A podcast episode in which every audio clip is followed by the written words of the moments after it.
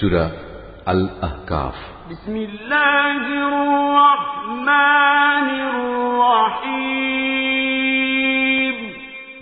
رحمن رحيم الله تعالى نامে حبيب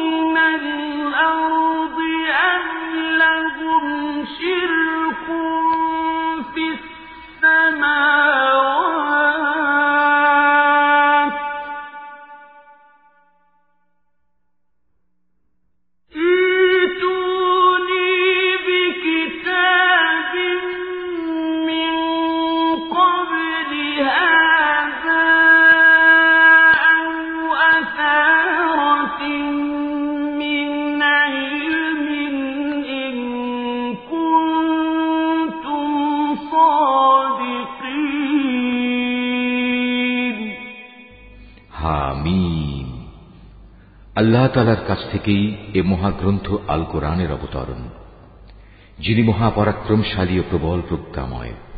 আকাশমণ্ডলী ও জমিন এবং তাদের উভয়ের মাঝে যা কিছু রয়েছে, এর সব কিছু আমি একটি নির্ভুল লক্ষ্য ছাড়া সৃষ্টি করিনি এবং এগুলো এক সুনির্দিষ্ট সময়ের জন্য পয়দা করেছি।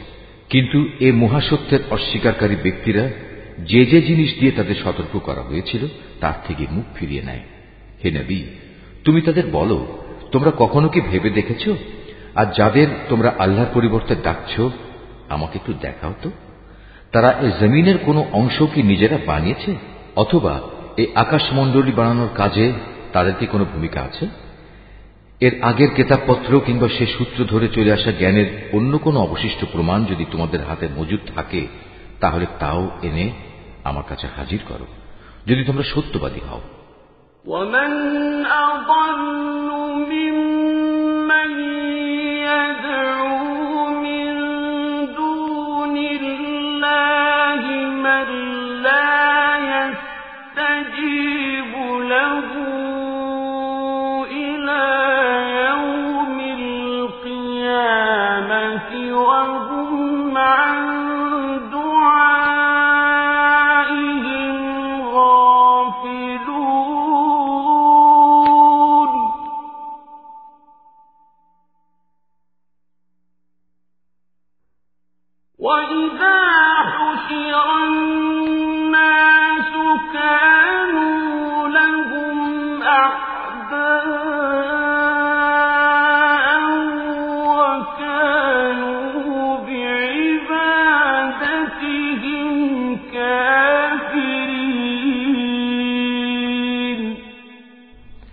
তার চাইতে বেশি বিভ্রান্ত আর কে হতে পারে যে আল্লাহ তালাকে বাদ দিয়ে এমন কাউকে ডাকে যে কেয়ামত পর্যন্ত ডাকলেও তার ডাকে সাড়া দিতে পারবে না তারা তো তাদের ভক্তদের ডাক থেকে সম্পূর্ণ বেখবর যখন গোটা মানব জাতিকে জড়ো করা হবে তখন এরা তাদের দুশ্মনে পরিণত হয়ে যাবে এবং এরা তাদের এবাদতও সম্পূর্ণ অস্বীকার করবে وإذا تتلى عليهم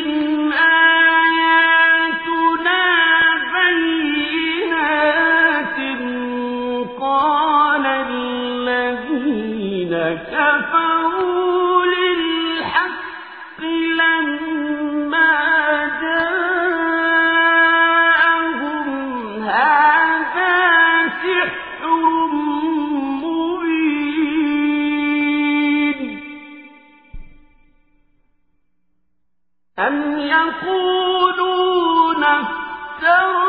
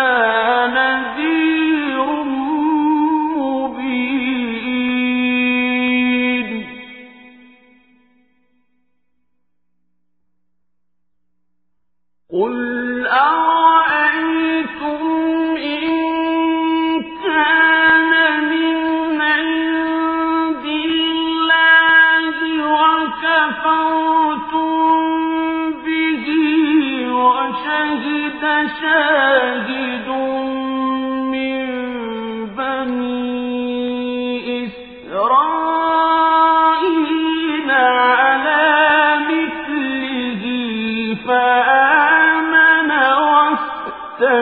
واستكبرتم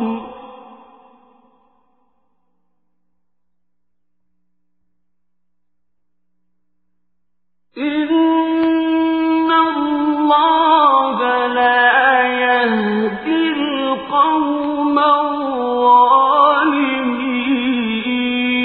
الظالمين যখন এদের কাছে আমার সুস্পষ্ট আয়াতসমূহ পড়ে শোনানো হয় তখন কাফেররা সে সত্য সম্পর্কে বলে, যা তখন তাদের সামনে এসে গেছে, এটা হচ্ছে সুস্পষ্ট জাদু। তারা কি একথা বলতে চায়, সে রসুল, নিজে তা বানিয়ে নিয়েছে? তুমি তাদের বলো হ্যাঁ সত্যি যদি এমন কিছু আমি আল্লাহর নামে বানিয়ে পেশ করি, তাহলে আল্লাহর ক্রোধ থেকে আমার বাঁচানোর জন্য তোমরা তো কোনো ক্ষমতাই রাখো না। আল্লাহ তারা ভালো করে জানেন, তোমরা এ ব্যাপারে কি কি কথা নিজেরা বানিয়ে বানিয়ে বলছো? এবং তোমাদেরও আমার মাঝে কে কথা বানাচ্ছে? এ কথা সাক্ষ্য দেওয়ার জন্য আমারও তোমাদের মাঝে আল্লাহ তালাই যথেষ্ট। আল্লাহ তালা একান্ত ক্ষমাশীল ও পরম দয়ালু। তুমি বলো, রসুলদের মাঝে আমি তো নতুন নই। আমি এও জানি না আমার সাথে কি ধরনের আচরণ করা হবে এবং তোমাদের সাথেই বা কি ব্যবহার করা হবে। আমি শুধু সেটুকুরই অনুসরণ করি যেটুকু আমার কাছে ওহি করে পাঠানো হয়। আর আমি তোমাদের জন্য সতর্ককারী বই কিছুই নই। তুমি আরও বলো। তোমরা কি কখনো কথা ভেবে দেখেছ? এ মহাগ্রন্থটা যদি আল্লাহর কাছ থেকে নাজিল হয়ে থাকে এবং তোমরা তা অস্বীকার করো, তাহলে এর পরিণাম কি হবে? অথচ এ ধরনের এক ব্যাপারে বলি ইসরায়েলের একজন সাক্ষী সেখানে সাক্ষ্য প্রদান করে তার উপর ইমান এনেছে। তারপরেও তোমরা অহংকার করলে। জেনে রেখো, আল্লাহ তালা কখনো সীমা লঙ্ঘনকারীদের সঠিক পথে পরিচালিত করেন না। كفروا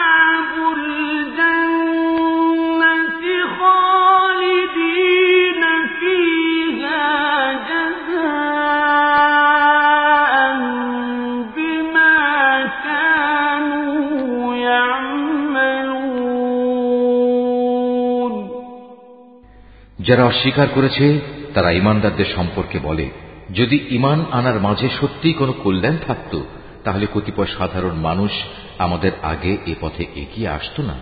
যেহেতু এরা নিজেরা পথের কোনো দিশা পায়নি, তাই অচিরেই তারা বলতে শুরু করবে। এ তো হচ্ছে একটি পুরনো মিথ্যা অপবাদ। এর আগে মানুষদের পথপ্রদর্শক ও আল্লাহর রহমত হিসেবে মুসার কেতাব তাদের কাছে মজুদ ছিল। আর এ কেতাব তো পূর্ববর্তী কেতাবের সত্যতাও স্বীকার করে। এটা এসেছে আরবি ভাষায়। যেন তা সীমা লঙ্ঘনকারীদের সাবধান করে দিতে এবং ন্যায় পরায়ণ ব্যক্তিদের সুসংবাদ দিতে পারে। যেসব মানুষ একথা বলে, আল্লাহ তালাই হচ্ছেন আমাদের একমাত্র মালিক, অতপর তারা এর ওপর অবিচল হয়ে দাঁড়িয়ে থাকে। তাদের জন্য নিঃসন্দেহে কোনো ভয় শঙ্কা নেই এবং তাদের কখনো উদ্বিগ্ন হতে হবে না। তারাই হবে জান্নাতের অধিকারী, সেখানে তারা চিরদিন থাকবে। এ হচ্ছে তাদের সেই কাজের পুরস্কার। যা তারা দুনিয়ায় করে এসেছে ووصينا الإنسان بوالديه إحسانا حملته أمه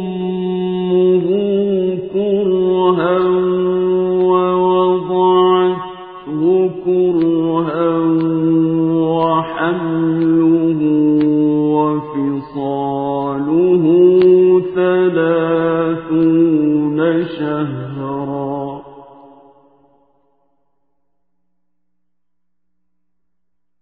حتى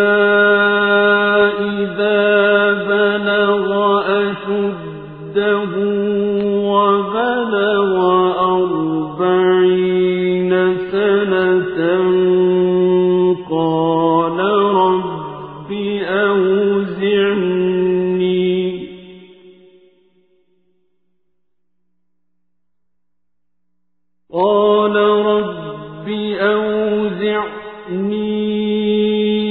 أن أشكر نعمتك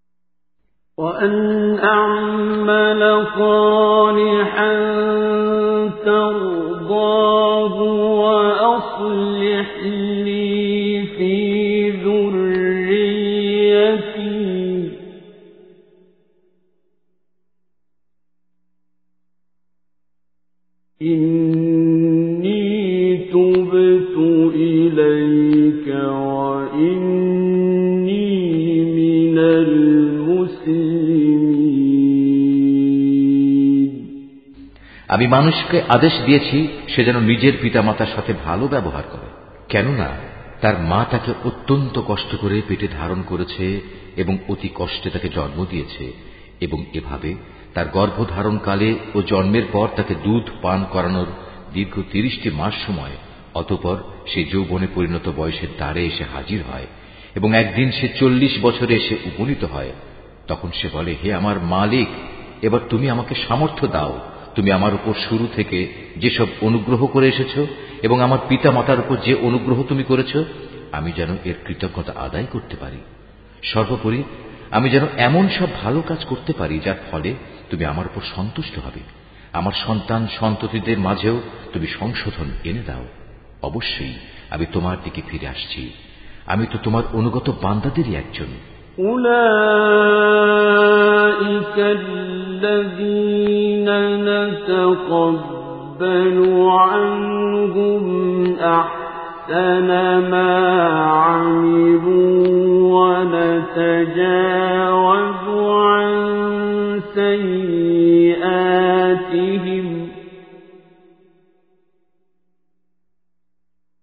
ونتجاوز عن سيئاتهم أصحاب الجنة.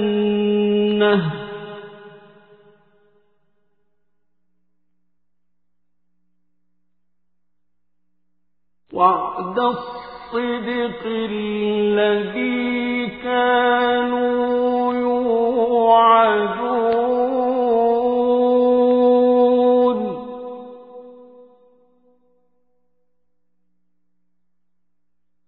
والذي قال لي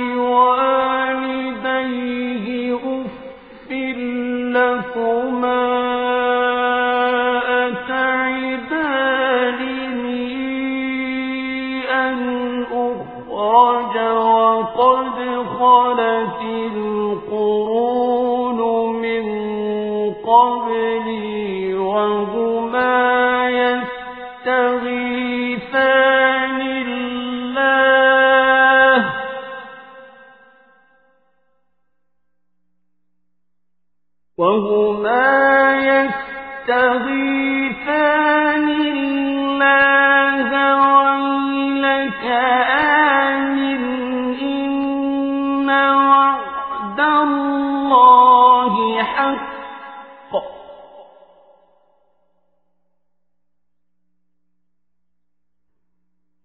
آمن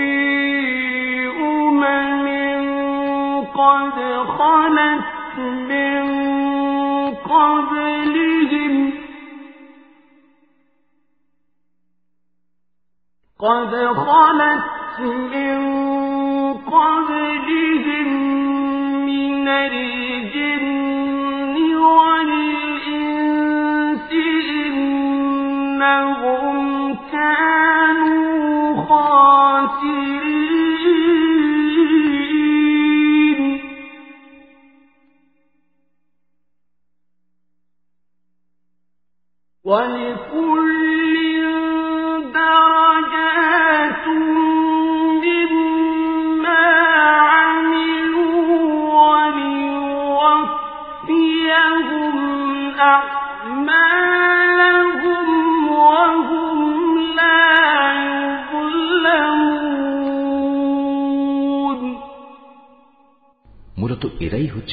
মানুষ, যারা দুনিয়ায় যেসব ভালো কাজ করে, তা আমি যথাযথভাবে গ্রহণ করি, আর তাদের মন্দ কাজগুলো আমি উপেক্ষা করি। এরাই হবে সেদিন জান্নাতবাসীদের অন্তর্ভুক্ত। এদের কাছে প্রদত্ত আল্লাহর ওয়াদা যা সত্য প্রমাণিত হবে। তবে সে ব্যক্তির কথা আলাদা। যে ব্যক্তি নিজ পিতা মাতাকে বলে, তোমাদের ধিক, তোমরা উভয়ে কি আমাকে এই বলে প্রতিশ্রুতি দিচ্ছ যে আমাকে কবর থেকে বের করে আনা হবে? অথচ আমার আগে বহু সম্প্রদায় গত হয়ে গেছে যাদের একজনকেও কবর থেকে বের করে আনা হয়নি। এ কথা শুনে পিতা মাতা উভয়ই আল্লাহর সাহায্য প্রার্থনা করে এবং সন্তানকে বলে ও হে তোমার দুর্ভোগ হোক। এখনও সময় আছে, আল্লাহ তালার উপর ইমান আনো। আল্লাহর ওয়াদা অবশ্যই সত্য প্রমাণিত হবে। তারপরেও সে হতভাগা বলে হ্যাঁ তোমাদের এসব কথা তো অতীতকালের কিছু উপাখ্যান ছাড়া আর কিছুই নয়। এরাই হচ্ছে সেসব লোক যাদের উপর মানুষ ও জিনদের পূর্ববর্তী দলের মতো আল্লাহ শাস্তির বিধান অবধারিত হয়ে গেছে। এরা সবাই তাদের একই দলে সামিল হয়ে যাবে, আর এরা হচ্ছে ভীষণভাবে ক্ষতিগ্রস্ত। এ উভয় দলের প্রত্যেকের জন্যই তাদের নিজ নিজ কর্ম অনুযায়ী মান ও মর্যাদা রয়েছে। এভাবেই আল্লাহ তালা তাদের কাজের যথার্থ বিনিময় দেবেন, আর তাদের উপর কোন রকম অবিচার করা হবে না।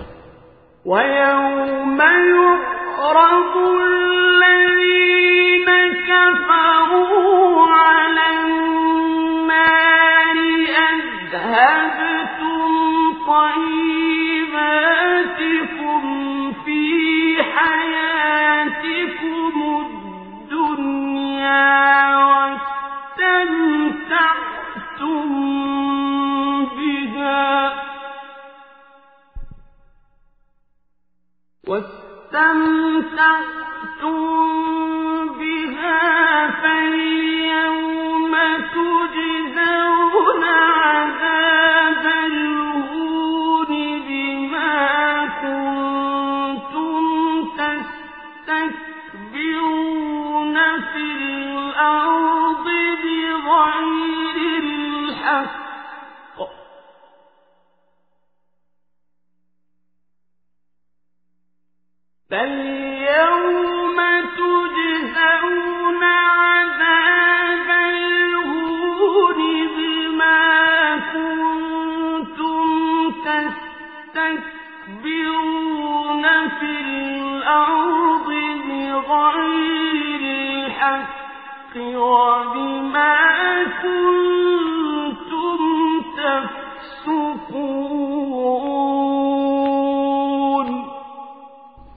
যেদিন কাফেরদের জাহান নামের জ্বলন্ত আগুনের সামনে এনে দাঁড় করানো হবে তখন তাদের বলা হবে তোমরা তো তোমাদের ভাগের যাবতীয় নিয়ামত দুনিয়াতেই বিনষ্ট করে এসেছ এবং তোমাদের পার্থিব জীবনে সেসব নিয়ামত দিয়ে প্রচুর পরিমাণ ফয়দাও তোমরা হাসিল করে নিয়েছ আজ তো তোমাদের জন্য রয়েছে এক চরম অপমানকর আজাব আর তা হচ্ছে আল্লাহর জমিনে অন্যায়ভাবে অধ্যত্ত প্রকাশ করা এবং আল্লাহর সাথে তোমাদের বিদ্রোহমূলক কাজের শাস্তি واذكر أخا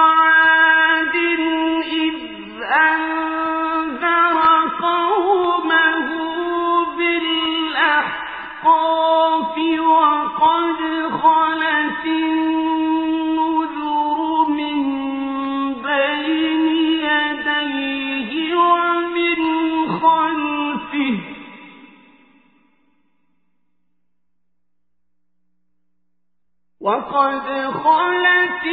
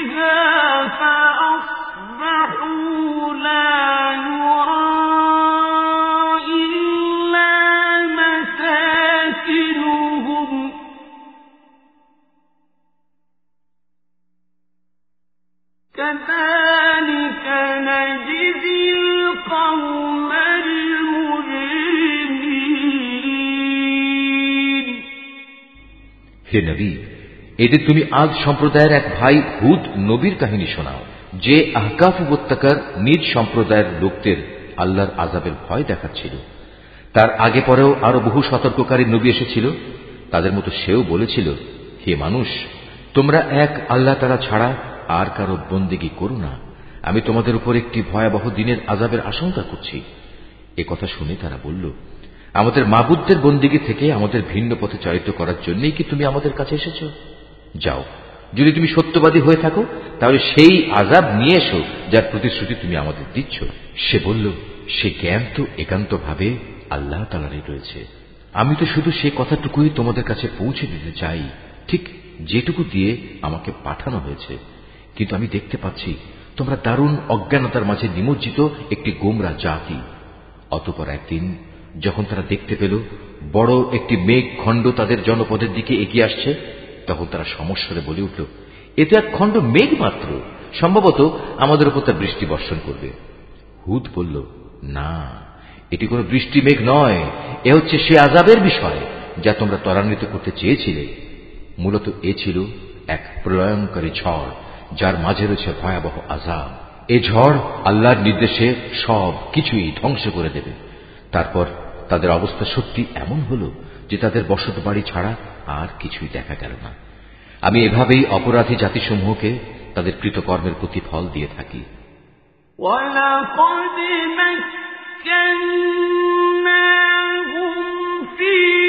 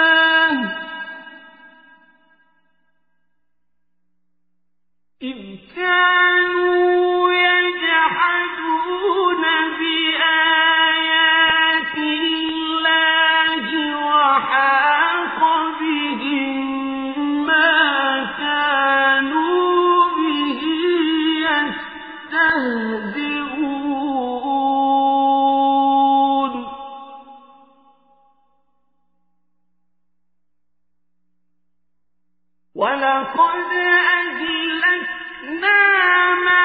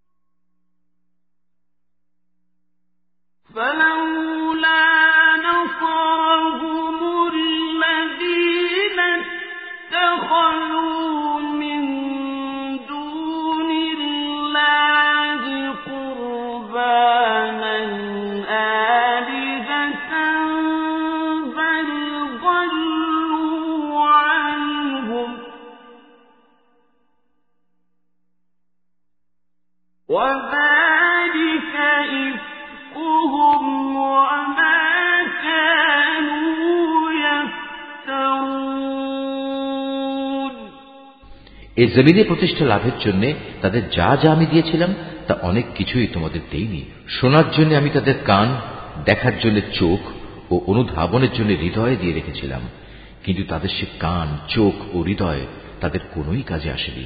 কারণ তারা আল্লাহ তালার আয়াতসমূহকে অস্বীকার করতেই থাকল যে আজাবের বিষয় নিয়ে তারা হাসি তামাশা করত। একদিন সত্যি সত্যি তা তাদের উপর এসে পড়ল। তোমাদের চারপাশের আরও অনেকগুলো জনপদকে আমি এ একই কারণে ধ্বংস করে দিয়েছি। আমি বারবার ওদের কাছে আমার নিদর্শনসমূহ বর্ণনা করেছি, যেন তারা আমার দিকে ফিরে আসে। তারা কেন সেদিন তাদের সাহায্য করতে পারল না, যাদের তারা আল্লাহকে বাদ দিয়ে নৈকট্য হাসিলের জন্য মাবুদ বানিয়ে নিয়েছিল। বরং আজাব দেখে তারাও তাদের ছেড়ে উধাও হয়ে গেল। মূলত এ হচ্ছে তাদের আল্লাহ তালা সম্পর্কে মিথ্যা ও যাবতীয় অলিক ধারণার পরিণাম।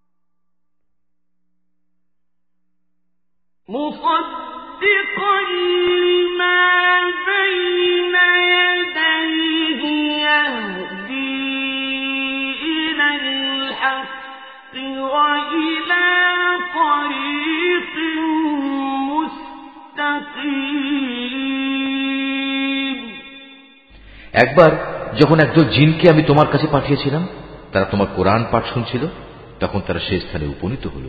তখন তারা বলতে লাগল, সবাই চুপ হয়ে যাও। অতপর যখন কোরআন পাঠের কাজ শেষ হয়ে গেল, তখন তারা এক একজন নিজের সম্প্রদায়ের কাছে আল্লাহর আজাব থেকে সতর্ককারী হিসেবেই ফিরে গেল। তারা বলল, হে আমাদের জাতি, আজ আমরা এমন এক গ্রন্থ ও তার তেলাওয়াত শুনে এসেছি, যা মুসার পরে নাজিল করা হয়েছে। এই গ্রন্থ আগের পাঠানো সব গ্রন্থের সত্যতা স্বীকার করে এই গ্রন্থটি সবাইকে সত্য ও সঠিক পথের দিকে পরিচালিত করে يا قومنا أجيبوا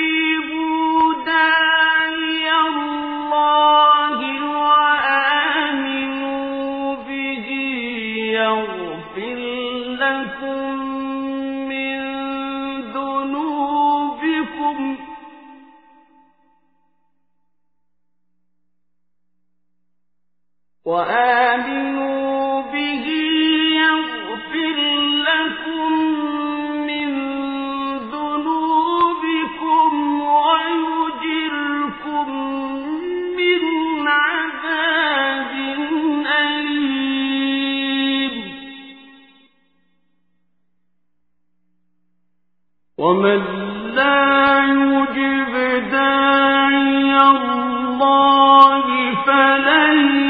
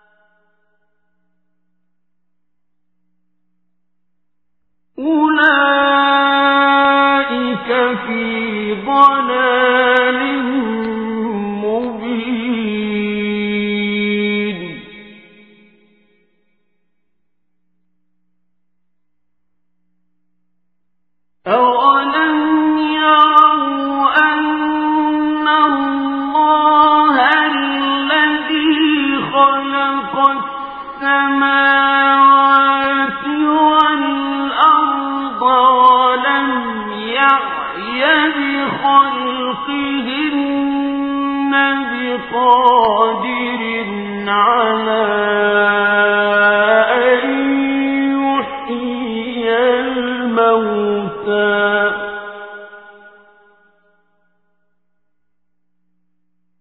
بلى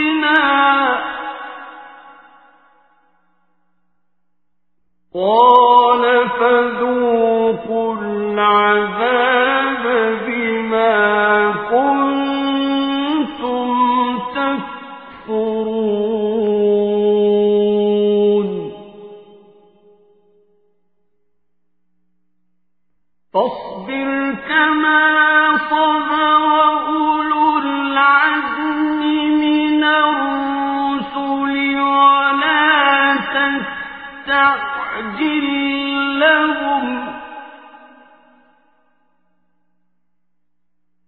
كأنهم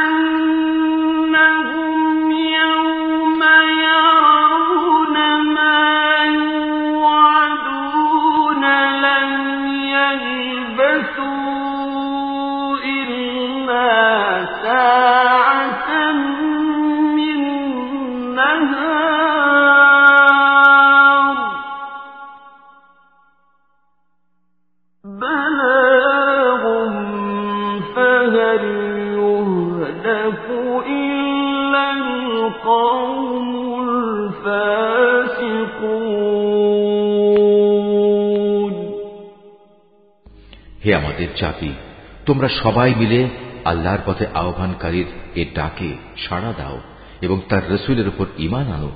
তাহলে আল্লাহ তালা তোমাদের যাবতীয় গুণাখাতা ক্ষমা করে দেবেন এবং তোমাদের কঠিন আজাব থেকে মুক্তি দেবেন।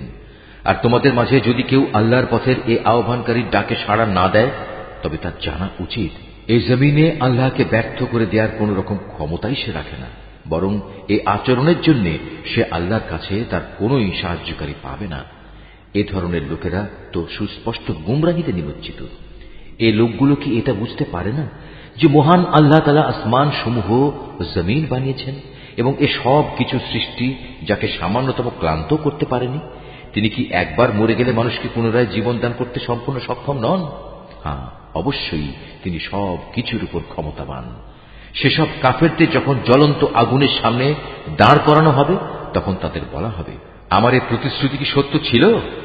তারা বলবে হ্যাঁ আমাদের মালিকের শপথ, এটা অবশ্যই সত্য। অতঃপর তাদের বলা হবে, এবার তোমরা শাস্তি উপভোগ করো এবং এ হচ্ছে সে আজাব যা তোমরা অস্বীকার করতে। হে নবী, তুমি ধৈর্য ধারণ করো, ঠিক যেমন করে ধৈর্য ধারণ করেছিল আমার দৃঢ় প্রতিষ্ঠিত সাহসী নবীরা। এই নির্বোধ ব্যক্তিদের ব্যাপারে তুমি কখনো তাড়াহুড়ো করো না। যেদিন সত্যি তারা সেই আজাব নিজেদের সামনে দেখতে পাবে যার ওয়াদা তাদের কাছে করা হয়েছিল, তখন তাদের অবস্থা হবে এমন যেন দুনিয়ায় তারা দিনের সামান্য একটি মুহূর্ত সময় অতিবাহিত করে এসেছে। মূলত এটি একটি ঘোষণা মাত্র। এ ঘোষণা যারা প্রত্যাখ্যান করেছে, তাদের ছাড়া আর কাউকে সেদিন ধ্বংস করা হবে না।